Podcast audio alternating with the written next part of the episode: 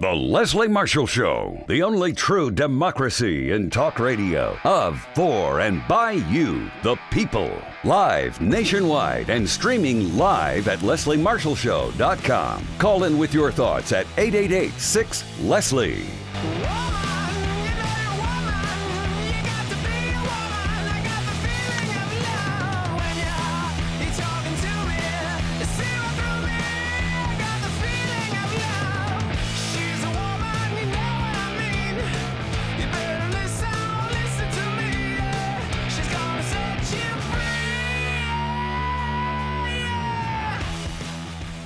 Here to set you free. How you doing? I'm back uh, from vacation, back from Washington D.C. Although it was kind of a covert operation, people didn't know I was there.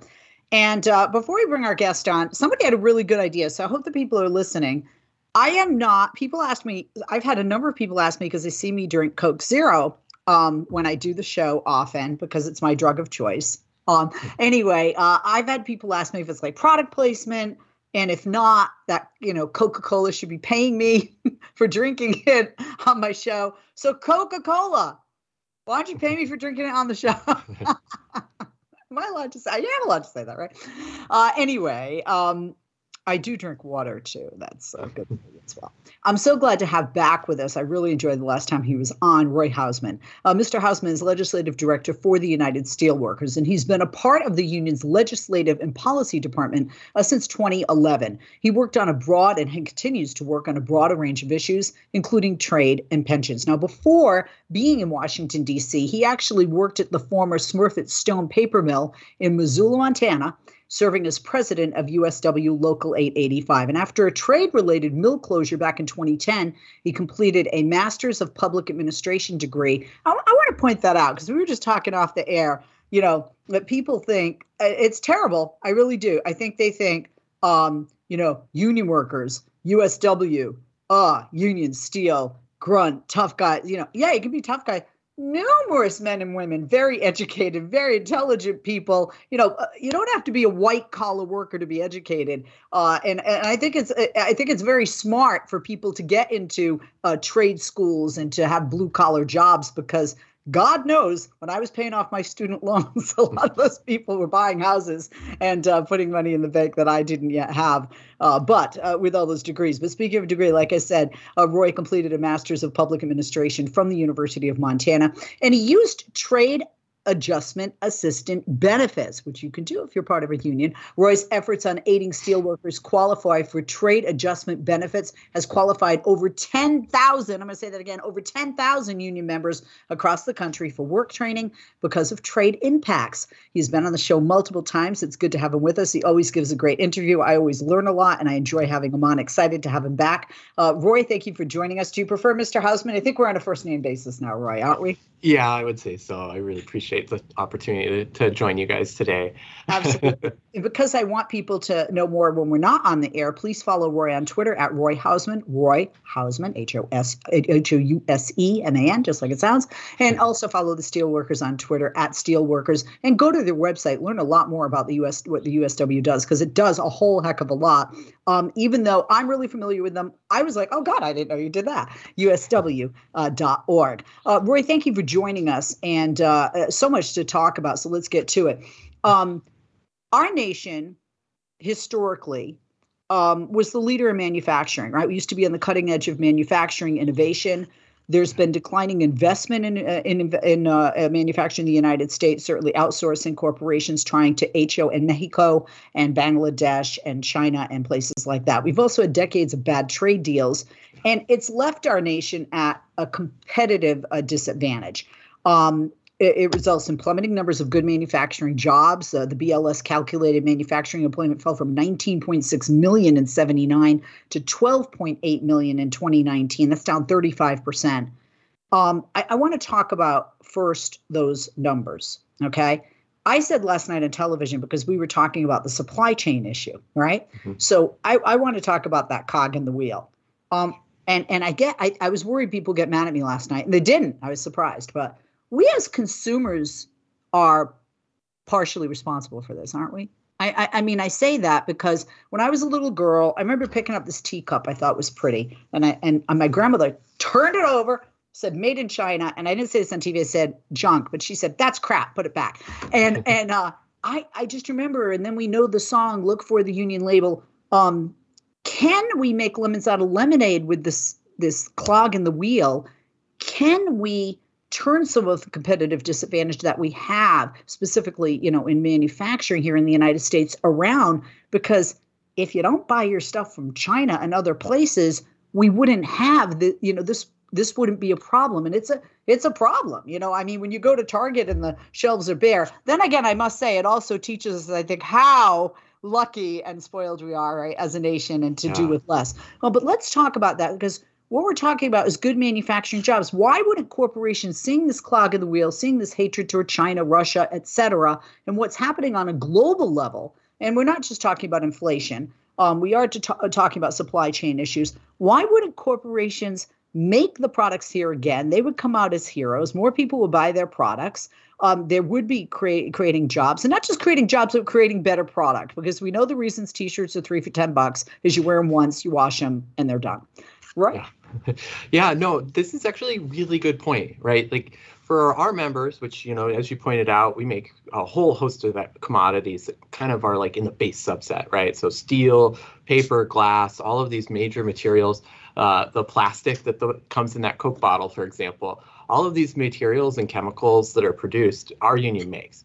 And we know that like other countries have been doing all this investment. Uh, you know, they've been providing direct support to manufacturers, a to re, re, to to encourage uh, multinational corporations to source in foreign countries, but also it, it has created a, dis- a competitive disadvantage. There's this innovation effort that we often talk about uh, with with manufacturing, that you know if the R and D and the manufacturing is done in the same uh, in this, in near, right next to each other, you have this like virtuous cycle that builds. And so we see this as an opportunity here when we talk about manufacturing, is that Congress has a role here. Uh, governments have been playing a role across the world about pushing manufacturing. China puts five year plans on individual products and they build them out. Well, there's no reason that the US can't do the same thing, right? And I think that's one of the major reasons why we're so excited about these two bills. Uh, you, you, we call USICA here in DC and COMPETES, right? They have acronyms, they're very long. The United States Innovation and Competition Act, for example, is the USICA bill. And COMPETES is actually an acronym too, but I'm just going to call it COMPETES because I can't even tell you the full name of that one. Um, and it, it's a situation where we know if these bills, when done right, uh, they will provide billions of dollars for manufacturers and workers to improve their workplaces and actually compete globally. And I think that that's something that we really gotta uh, we we're excited to kind of see. We've had a ton of votes already in the House and Senate on this, and we're kind of on the final stages. And this is an opportunity for us to see what we could see almost two, $200 billion in manufacturing spending and innovation competition, all of the things that will allow our country to continue to maintain its competitive edge because it, it, you know like when you talk about competition I, I, mean the numero uno competitor we want to compete with and need to compete with is china um, right uh, and other nations, obviously. Um, this can help regrow our critical supply chains that we talked about and also invest in manufacturing, not just now, but looking forward into the future. Um, it, let's talk about these two bills. Sure. Um, first, I'm going to ask uh, the one in the House and one in the Senate, uh, aimed at helping us stay competitive against China, aimed at protecting workers against those greedy multinational corporations who are sending our jobs overseas uh, and, and, seek out those low wages overseas and also illegal subsidies in foreign countries and child labor, I might add. Um, are these two? Uh, let's let's break it. I guess uh, we have two minutes. Let's break it down. The Senate bill is the United States Innovation and Competition Act, like you said, USICA. Um, now, the Senate bill is this comprehensive enough? Can you break down a little bit of what the Senate bill does, and we can talk after the break about the House bill? Sure. So, really quickly on the Senate bill, it you know we found the Senate bill lacking in a few key items, but it has some pieces that will help with the science and technology side that will allow for workers and these companies to better like work with universities and others to bring technology to manufacturing. Those are important. And but they also included some tariff cuts that we think aren't totally necessary, and they didn't incorporate a lot of other pieces. So we think that there's an opportunity with the Senate bill, you know, but we took the House bill and we also kind of really ran with the football there. And we'll talk about it more on the other side of, of the break as you're talking about. But I think for us, like we see there's one big piece is the CHIPS Act, and this is in both bills, but in the Senate bill, this is kind of the the star piece, and this is 50 billion dollars. Uh, $52 billion actually, um, to help reinvigorate our uh, domestic semiconductor supply chain, which has gone from about 35% of global chip production down to like 12% of uh, global chip production. And as everyone knows, when they talk about a car, you can't have a car without a semiconductor chip these days. Correct. So, yeah, my, my brother worked in semiconductors. He lost his job. It was shipped overseas. Oh wow. Yeah, uh, yeah, he's a chemical engineer, and that that's uh, that's his uh, business, uh, semiconductors, or was for most of his life. We're going to take a break. When we come back, we're going to have more with you, more with our guest Roy Houseman, legislative director for the United Steelworkers. Be sure to follow him on Twitter at Roy Houseman. Roy Houseman at Steelworkers. Follow the USW and check out their website, usw.org. Back right after this, I'm Leslie Marshall. We're back on Leslie Marshall. We are me and Roy Houseman. He's legislative director for the United Steelworkers. Uh, USW.org is the website. Check it out and follow them on Twitter at Steelworkers. Follow Roy at Roy Houseman. Uh, we're talking about getting manufacturing competitiveness right. We are talking about two bills the Senate bill. Uh, the United States Innovation and Com- Competition Act, which is USICA, and also we're going to talk a bit about the House bill, America Competes Act, which is competes. Um, uh, Roy, thank you for holding. Welcome back. I feel like you yeah. were rushed for time regarding the Senate bill. Um, before we jump to the House bill, how is this looking as far as support?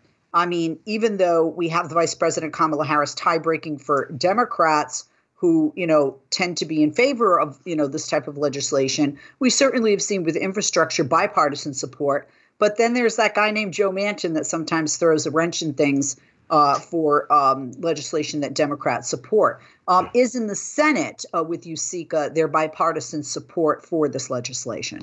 Yeah, so there is bipartisan support here. Um, 19 Republicans voted for the bill um, in May of last year. And you know we see that as a positive uh, development and honestly like it's a good this is a good you know if you want to hold china accountable multinationals uh, you want to encourage that de- de- investment domestically um, this is a great step. So we saw 19 republicans uh, join democrats uh, all democrats in support of the, of the bill. Um, so this you know they they passed their version right? And what was interesting is they passed a big trade title in there, and we talked a bit about a little bit about this trade title where it didn't include some of the things that we want to have incorporated, like trade adjustment assistance, but it included a major tariff cut called the General Systems Preference Program. And what this is is kind of a development program, or was thought in the past, but it really like when you look at the top tariff cuts on some of these items, the number one item that received a tariff cut in 2019 was gold chains. Number two and three were handbags of uh, of leather or composite material, aka purses, um, of high value of any value over twenty dollars. So we're talking about gold chains and Gucci bags for tariff cuts, while while there wasn't any money for job training and a few of these other pieces, right? So we know that there's an opportunity to kind of take what the Senate product here, and then they the House passed their product and now we have to merge it, right? So they're doing an old, something that used to be done all the time and up here in Washington D.C. was a conference committee, right? They, you know, and this yeah. is like when you talk about like the you know the he's just a bill the you know the old school rock pieces you know where they they would kind of go through and that's the house would pass a bill the senate will pass a bill and then they have to merge those two bills and so they're going to they they've selected 108 uh, members of congress to kind of go through these two bills and pull the pieces that are going to be the best to move forward and hopefully pass the Senate. So yeah, we know that there's Republicans that have supported one version, and now the House version, which I think we've put a lot, the steelworkers put a lot of effort in, and we know that th- with those added elements of the House, we could have a really good innovation bill. Um, so that's why I'm like very excited to talk to you all a bit because we put um, some really big effort in here, and we're really doing engagement um, on, with senators, both Republican and Democrat, to highlight hey, you guys have a decent product right now with USICA. If you put a few more elements from the competes bill, we can knock this out of the park. And, and also, you had mentioned the bill's going to conference. That's so con- yeah. Congress can just reconcile the differences between the two versions. And I do yep. want to highlight one of the reasons you guys work so hard on the House bill um, is that the House uh, version is the only version that really has meaningful changes for workers and manufacturing employers. So if I were to ask you, um, not the differences between the two versions, um, you know, but you know, what would what would be a great compromise? Obviously, you know, the the, Senate incorporating more of the House bill and accepting uh, America uh, accepting competes over USICA uh, mm-hmm. because of those changes for workers and manufacturing employees. Let's break it down a little bit, okay? Sure. Um, I, I just I love the, fir- the, the first one we're going to mention. To be honest, when I was looking over these materials, leveling the playing field, Act 2.0. Okay, um, this creates accountability, right? Makes. Well, why don't you tell people right, oh, rather than me? Yeah. List, you know, my little, you know, the notes here that you guys are awesome sure. to help me with. Yeah. Um, talk about leveling the playfield uh, Act 2.0 because isn't that what we all want? I, yeah. I, mean, that's not a political thing. That's fairness thing, right? No, this is really cool. So this is bipartisan legislation that's separate. That they have a separate bill both in the Senate and the House. But in the House, they incorporated the bill in competes, right? So, you know, in the Senate, Senator Brown and Portman, Republican, Democrat, um, you know, uh, are, are leading that legislation, and on the House side, it's Representative Sewell and Representative Johnson. And those two, you know, and then a bunch of other members, which they're all wonderful for signing on. But really this is like an update to our trade enforcement laws because just the same as like you know your phone has an operating system it needs to be updated every so often. And i think one of the things that we do our trade enforcement needs to do the same thing. So like this will create some accountability basically allowing worker or workers and companies when they file a trade case. This is basically when someone's dumping goods into the us market at below market cost they do this to capture market share and shut down American plants so that they can keep their plants in a foreign country operating. Mm. So we want to make sure that we we capture and stop those things right as soon as they happen. So, for example, one of the things that we're seeing right now is this in China, they do this Belt and Road Initiative. It's an outbound investment piece, right? Where they they're spending billions of dollars building plants in other countries like Vietnam, Korea, Indonesia, like all over the globe. Actually, Serbia. Um, and so this is like one of those items where you can, with the leveling playing field 2.0 provisions that got added into uh, the competes bill, we can stop, we can better hold these um, dumping multinational corporations and, and governments that are allowing dumping and uh, illegal subsidies to happen to, and pushed into the US market. So it's kind of technical, but at the same time, like this is about for us, like we see our tire plant. In 2015, we had a plant uh, in uh, all these tire plants. We represent half the tire workers across the country. And they were seeing lost orders and they were seeing a huge jump of tires into the US market. And we won that trade case in 2015. Five, fast forward five years later, we had to file a whole new trade case against four other countries. And in part because we'd seen China put money into Vietnam, South Korea, and others to then build up capacity there and then dump tires back into the US market. So now we've leveling the playing field 2.0 basically says, no, that's no good. We're going to stop that right now. We're going to hold these third country subsidies, is a technical word, um, and we're going to stop them at the border. And then there's other things like basically importers pull these tricks and basically try and cheat the system so that they can get lower tariffs. And so, you know, for those that work hard um, and want to see our government work right, like this is you know, this is 101 for us, and we were super excited to see it included in the Competes Act. And knowing that it has bipartisan support on the House and the Senate, we're hoping to see it in the final product. So I'm, yeah, I mean, that's just one piece that we've spent yeah. a whole year on.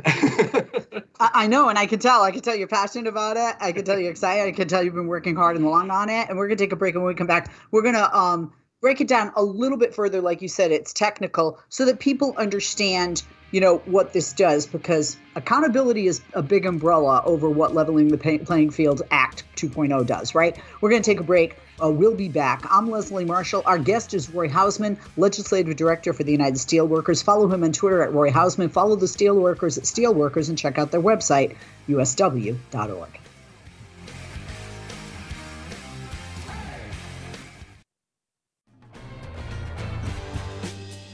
We're back. I'm Leslie Marshall. How you doing? Roy Houseman, Legislative Director for the United Steelworkers, is in the house. Houseman is in the house.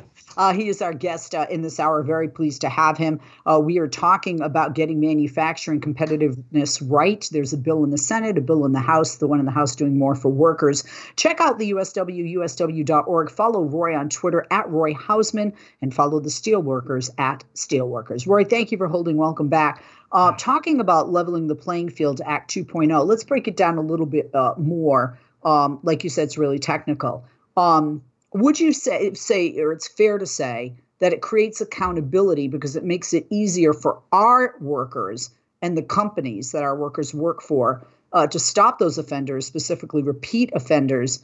Um, and also, uh, my understanding is it speeds up the enforcement process. Is that correct on these violations? That's right. Like this is a this is for us like a 101, you know. And it's funny because they call it leveling the playing field act 2.0 because in, a few years ago Sherrod Brown and Senator Portman led on uh, leveling the playing field act 1.0. and it it basically updates our trade laws. And so we've just got to keep going on that because it really is a situation where when we improve enforcement, we clarify the processes and timelines that allow our workers and our companies to better compete um, in these trade cases, it just moves things along. And at the last thing, it allows them to focus on the most important thing, and that's making goods, making the things to get out to, to American public. And, you know, so they aren't spending money on, you know, quite frankly, lawyers and, and others to try and build a trade case. They want to have this be fast, just the same as we expect our, you know, we expect government to work fast, we expect business to work fast and uh, this is what those provisions really do is because we want our stuff fast fast and yeah like exactly said, you, you, want them to you know concentrate on making the stuff so we can buy the stuff and get it to, to us faster you mentioned china and you had mentioned um, that China and, and around the globe, there are products that are dumped here into the United States. This um, legislation or this specific uh, act uh, within the legislation would target grants for Chinese companies that spend billions on uh, factories in China to do just this, right? That's right. So yeah, what happens now is is uh, major multinational companies that are based in China, they will they will get money from the Chinese government to build plants in other countries now. And then they use that. So, for example, in Serbia, they're building a 13.2 million tires uh, unit facility. That's going to impact the region in Europe, and they're very likely to export those tires into the US. And so for our members, like we want to be prepared if this tire plant dumps a bunch of tires into the US market. And that's what the leveling the playing field 2.0 is, is to say, no, we've seen the subsidies that China's being provided to Serbia. And we're saying, no, you can't bring those tires in now. Or we're going to raise the cost of those goods so that's on a level, uh, even market, so that we don't see um, US firms lose and workers lose their jobs to to to nonsensical like basically subsidies that will put our members out of work. And then, you know, that's just one kind of stool, right? And I think the another stool that we're really excited about is a, this bipartisan effort that we worked on called the Supply Chain Resiliency Act. Um, You're reading this, my mind. That was my yeah. next question. Uh, that, that, that, that, was my, my next question because I mean, you know, we, we when we talk about the dumping and all of that, the bottom line for that, you know, first uh, act within the legislation is it helps we, the United States, become more efficient, right? Yeah. Um, so yeah, talk to us about um, the uh, Supply Chain Resiliency Act. Uh, a lot of money here for this. Yeah, and this is like leveling the playing field act is like the shield, and the Supply Chain Resiliency Act is like the sword, right? And oh, I get, love that analogy. Yeah, thanks.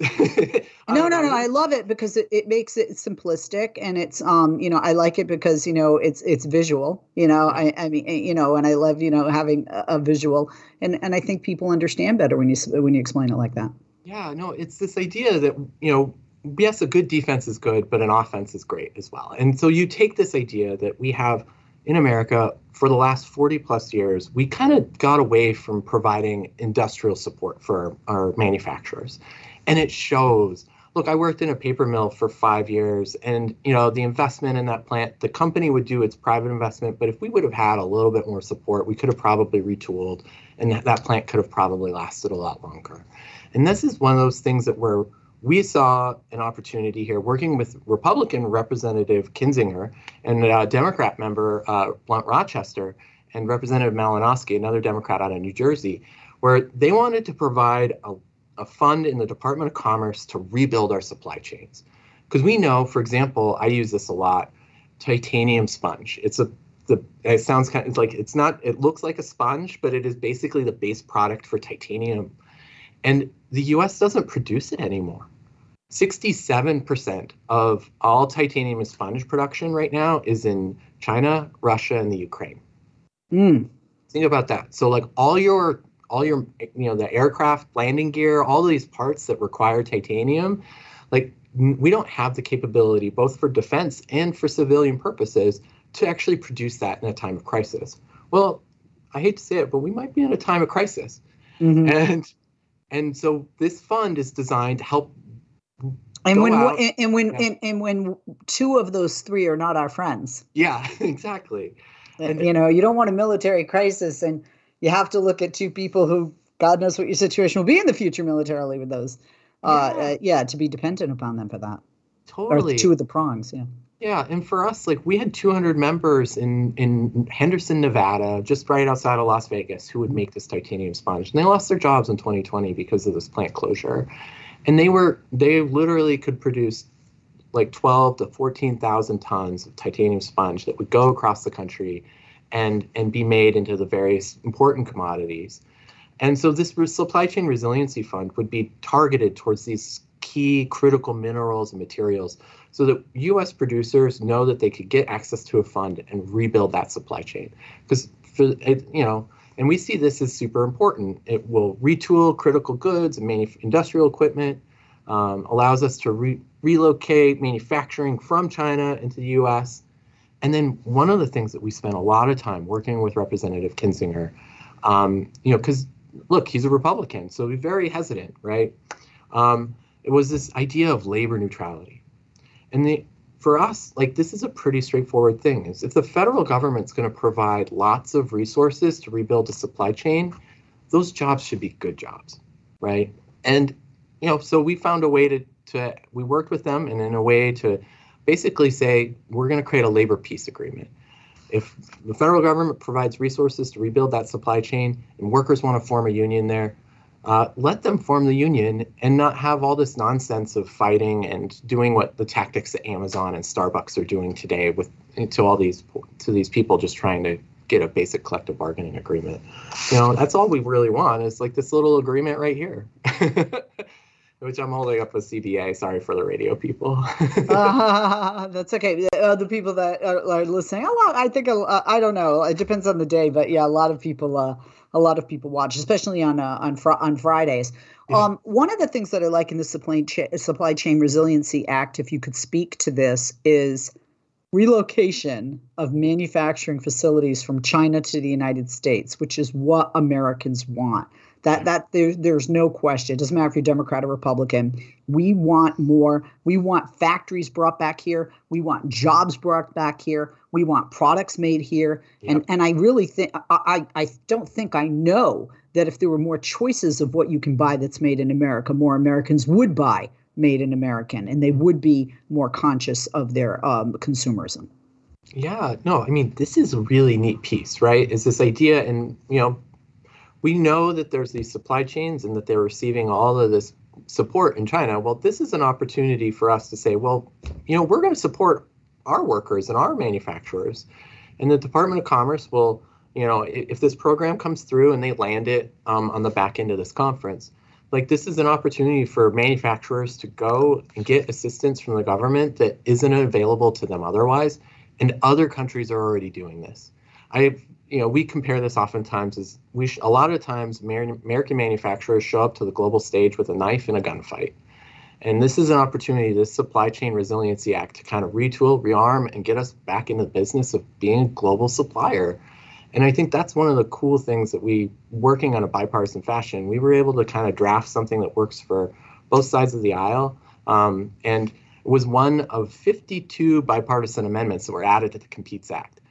And I think that's something that's gotten lost a lot is that the Senate Republicans try and use this tactic of uh, saying, oh, well, you know, the House bill is a, a partisan effort. And when we talk about 53 different uh, bipartisan amendments added, you don't count the last vote, you count what the product is. And I think that's one of the things that we're excited about is this ability to take rebuild our supply chains and do it in a way so that American manufacturers and the workers can benefit with a good good wage and good benefits. We're going to take a break. Uh, when we come back, I want to um, talk specifically about that Henderson, uh, Nevada situation uh, because I, I, like another part of that legislation. And then we want to talk about TAA, HCTC, and all that great stuff. We'll be back right after this. I'm Leslie Marshall. Roy Houseman from the USW is our guest. Don't go away. Hey, I'm Leslie Marshall. Welcome, welcome back. Talking to Roy Houseman, Legislative Director for the United Steelworkers. Follow them at Steelworkers. Follow him at Roy Houseman and check out their website, usw.org. Um, Roy, before the break, when we talked about uh, the Supply Chain Resilience, uh, Resiliency Act, and you had mentioned the 200 or so USW members in Henderson, Nevada, who lost their jobs. You were talking about that titanium sponge, um, and that plant closed in 2020 this legislation, it, as my as I understand it, and you could you know explain more, would also map and monitor critical industry supply chains um, that would allow us to potentially to respond to potential job losses in critical manufacturing. That to me yeah. sounds amazing. How how can that be done we, with with legislation? Yeah, so this legislation basically sets up a system to like have the government monitor and uh, basically be proactive on when we start to see critical goods and manufactured goods move overseas. So, like, think about this. I mean, I look at uh, when our country dropped manufacturing investment subsidies. So, wait a minute. Sorry, past. I want to interrupt. So, yeah. people understand. I apologize yeah. for the interruption. Oh, yeah. So just, just understanding. So, kind of, it would kind of pre- be able to predict the supply chain issue before it happens and mm-hmm. predict a closure and job losses before it happens. That's right. Yeah, I mean, this wow. is what's really neat is this idea that yeah, it's being proactive. Like instead of letting government just respond, government being out there and being active to make sure that we don't lose this competitive edge. And that's one of the cool things about uh, I think the Supply Chain Resiliency Act. Because you look uh, when we when you look in the past when our country dropped manufacturing investment, the results are pretty staggering. I mean, we, we talked earlier about the loss of manufacturing jobs from 1979 to 19, 2019. But right now, today, China accounts for 51.3% of global steel production, just one country. Like, same with, you know, we talked about titanium and how Russia, Ukraine, and China all account for almost 67% of global production. Look at aluminum. China alone represents 57% of global production rare earths. This is the stuff that goes into your phones and electronics and important for semiconductors. 70% of global production is based in China alone. Fiber optic cables, just allowing us to speak today, like that's almost 61% is all based in China. So this fund is like just to say it's time for us to rebuild some of that capability for us here in the US. And I think that's one of the key components why we've been so active on this. And for our members, who a good portion are in manufacturing, this is going to benefit them and benefit American public because we all good union workers, good union wage, they help support their communities. And I think that's one of the big reasons why we've why we've been out there on supply chains so hard. I think but. it also is what for years made America stand apart from the rest of the world. It certainly is the majority, the working class is the majority of this country, and built this country and continue can, can continue to build this country, you know, into the future and uh, take us forward and make it stronger and, and, make better products. I mean, I mean, seriously, when we look at when we uh, dog IKEA, but I mean, you know, that's not furniture that's built to last. How many of us have a piece in our home or in our attic or garage or somebody does somewhere? Yeah, a piece of furniture that was made in this country um, decades or generations ago, and it's still there. And it's it, you can still use it. Maybe you got to fix the cushion. Maybe it's a little tacky kind of print, but you know, yeah, right? I mean, I mean yeah. because because it because it's made well. I also want to talk about the security that this mm-hmm. legislation uh, provides um, for workers here in the United States, and also to um, uh, assist workers um, who've lost their job already because you know we've talked about bad trade deals, right? We had a trade adju- this trade adjustment assistance TAA. Uh, there's the health coverage tax credit HCTC. Um, that would make both of those permanent. That's game changer as well, and would take a lot of time away from guys like you for not sorry my dog's barking uh, it would take uh, take he wants to be on the show he's jealous um, it, to take take away um, you know time that you guys don't have to fight at the you know at, at, at the you know bargaining table time and time again for um, assistance, right? You know, trade yeah. adjustments assistance, or you know, for healthcare benefits, for healthcare coverage. I mean, the list goes on. The bill makes both permanent. Yeah, no, this is a big deal, right? Like, if you go back all the way to 2009, trade adjustment assistance has provided 8.8 billion dollars in job training benefits across the country.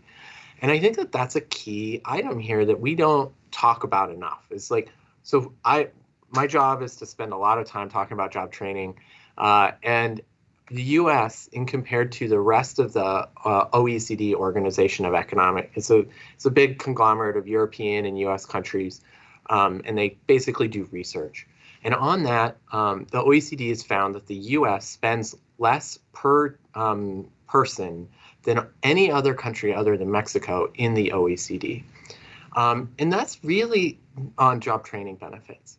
And this one program, Trade Adjustment Assistance, is one of kind of the beacon of like the ideal for job training. And I speak about it in a personal way because I did. I went through the program and having, you know, we talked right. earlier about how we've, you know, I've helped a lot of people get the, the access to benefits.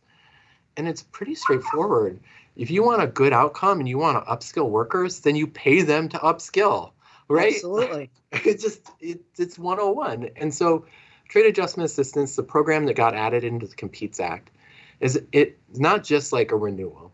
It's a better program, right? So it provides a child care credit because it's hard to go back to school to upskill for a new job when you have you know you're not sure if your your kid's going to be able to make it through child There's going to be a gap there, and you yeah you, yeah you need to fill that gap. Yeah. And then the health coverage tax credit, as you talked about, it's a tax credit to help you pay for your health care coverage while you go back to school. And you know, I was I heard that over and over again at the mill. Like, you know, when you have people, they have to, what do I do about getting childcare? And you realize like that's something that we can we can fix right? And it's available if we pass these sorts of programs. And when you know we talked about earlier you know congress is p- planning to pass a giant tariff cut but they aren't going to provide job training benefits for workers.